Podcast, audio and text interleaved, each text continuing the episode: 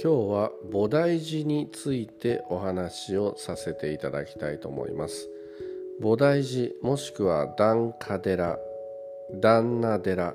えいろんな言い方を地域によってしますけども意味は皆さん一緒です。菩提寺について今日はお話をさせていただきます。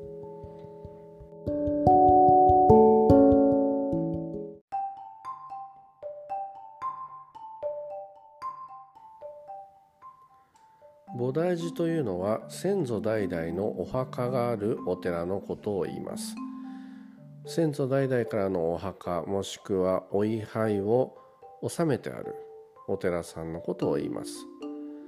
そして、えー、檀家という関係になりますので、えー、檀家と菩提寺の関係というのはですねそのお寺の維持をするための寄付をしたり作業をしたりもします。お布施と言います。とあとは宗教儀礼というのはその菩提寺の宗派宗旨宗派にのっとって執り行うということも原則になってきます。例えば曹洞宗のお寺の檀家さんであればお葬式とかお仏壇普段のお参りの時には曹洞宗のお経を読んで曹洞宗のお作法に従って供養等をしていくと。というのが原則として決まってきます。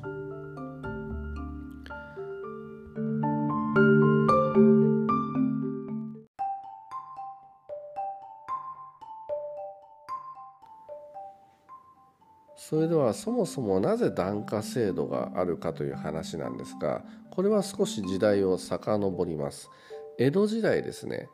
戸籍管理をするためにお寺が使われた時代がありました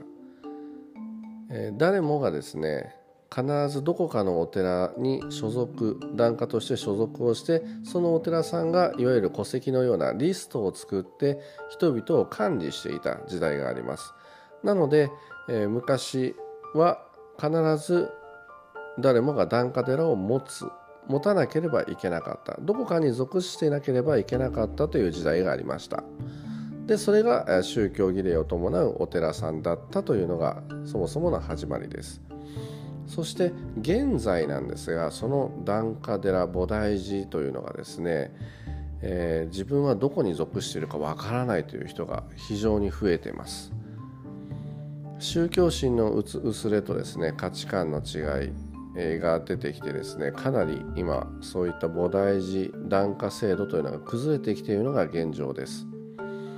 例えばですね葬式の時にですね自分の宗派を知らない自分の檀家寺を知らないもしくはないという方が非常に今増えてるんですね、えー、一番困るパターンがですね檀家寺菩提寺はあるんだけどもそこのお寺に頼みたくないという人がいます。理由はなぜか、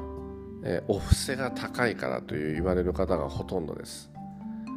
まあ、関係性がすごく希薄なのがまず一つ要因としてはあると思うんですが宗教心も薄れているというところでお寺さんのお経に価値を感じない人が今非常に増えているのでお布施を数十万円払うのが嫌だと。そうなった場合に檀家寺があるんだけども葬儀者が手配する安いお寺さんに頼むことが非常に多いです。そして葬儀自体はそれでうまくいくんですがその後大変困ったことは必ず待ち受けます。それはえー、檀家寺菩提寺にはですね最初に申し上げた通りお墓があります。お葬式が終わって、えー、法要が終わってご遺骨がいざ納骨をしようとした時に、えー、お寺さんにあるお墓に納骨をしようしようとした時にはトラブルになります。なぜ葬式が終わっているのか。なぜ自分のところで、えー、その宗教芸葬儀を執り行わなかったのか。まだ同じ宗派であればそれぐらいの問題で済むんですが一番困る問題はですね宗派の違う宗教で葬式をした場合にそのお寺さんにある墓地に関しては納骨ができないということがほとんどです。例えば曹洞宗の檀家寺があるんだけども、うん、お葬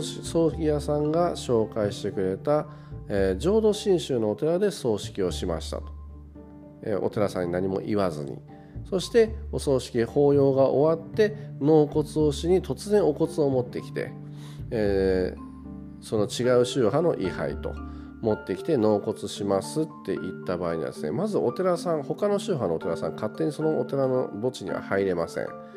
そして、えー、納骨も拒否をされることが多いかと思います。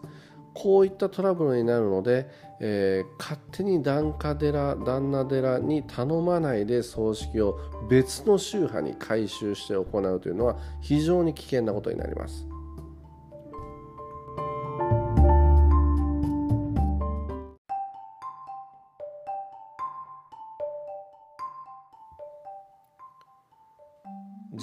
自身の檀家寺宗師宗派を知らないと困るタイミングが必ずいつかやってきます。そうならないためにも親もしくは祖父母さんですね。に必ず自分はどの宗派なのかどこのお寺が檀家寺旦那寺なのかお墓があるところはどこにあるのかお寺にあるのか公共公営の墓地にあるのかその辺りお家にあったら仏壇ですね。お仏壇を見て今だったらインターネットでも調べれます。お仏壇の特徴をインターネットに入れると自分がどの宗派に属しているのかというのがわかるかと思います。何もない平常時に自分が仏教なのか神式神道なのかまたまた他の宗教なのか自分のお家がですね。でその仏教であればどの宗派なのかどのお寺さんにお世話になっている檀家寺としてお世話になっているのかもしくはなっていないのか。その辺りを普段何もない時に確認をしておくことがいざという時のトラブルを防ぐ最大の方法になるかと思います。そして、えー、自分のところのお家の葬式等ができた時にどういう宗派でどういうお寺さんでもしくは葬式をやるやらない仏式にするしないも含めて話し合っておくというのがすごく重要なことになろうかと思います。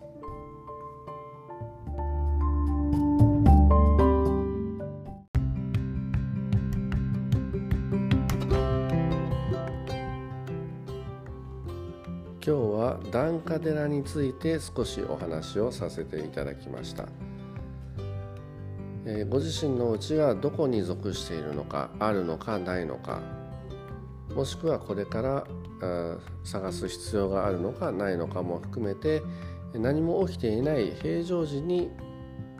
いろいろ調べておくことが非常に重要になると思いますので是非ご参考にしていただければと思います。今日の配信は以上になります。お問い合わせお問い合わせ等ありましたらいつでもお問い合わせください。最後までお聴きいただきありがとうございました。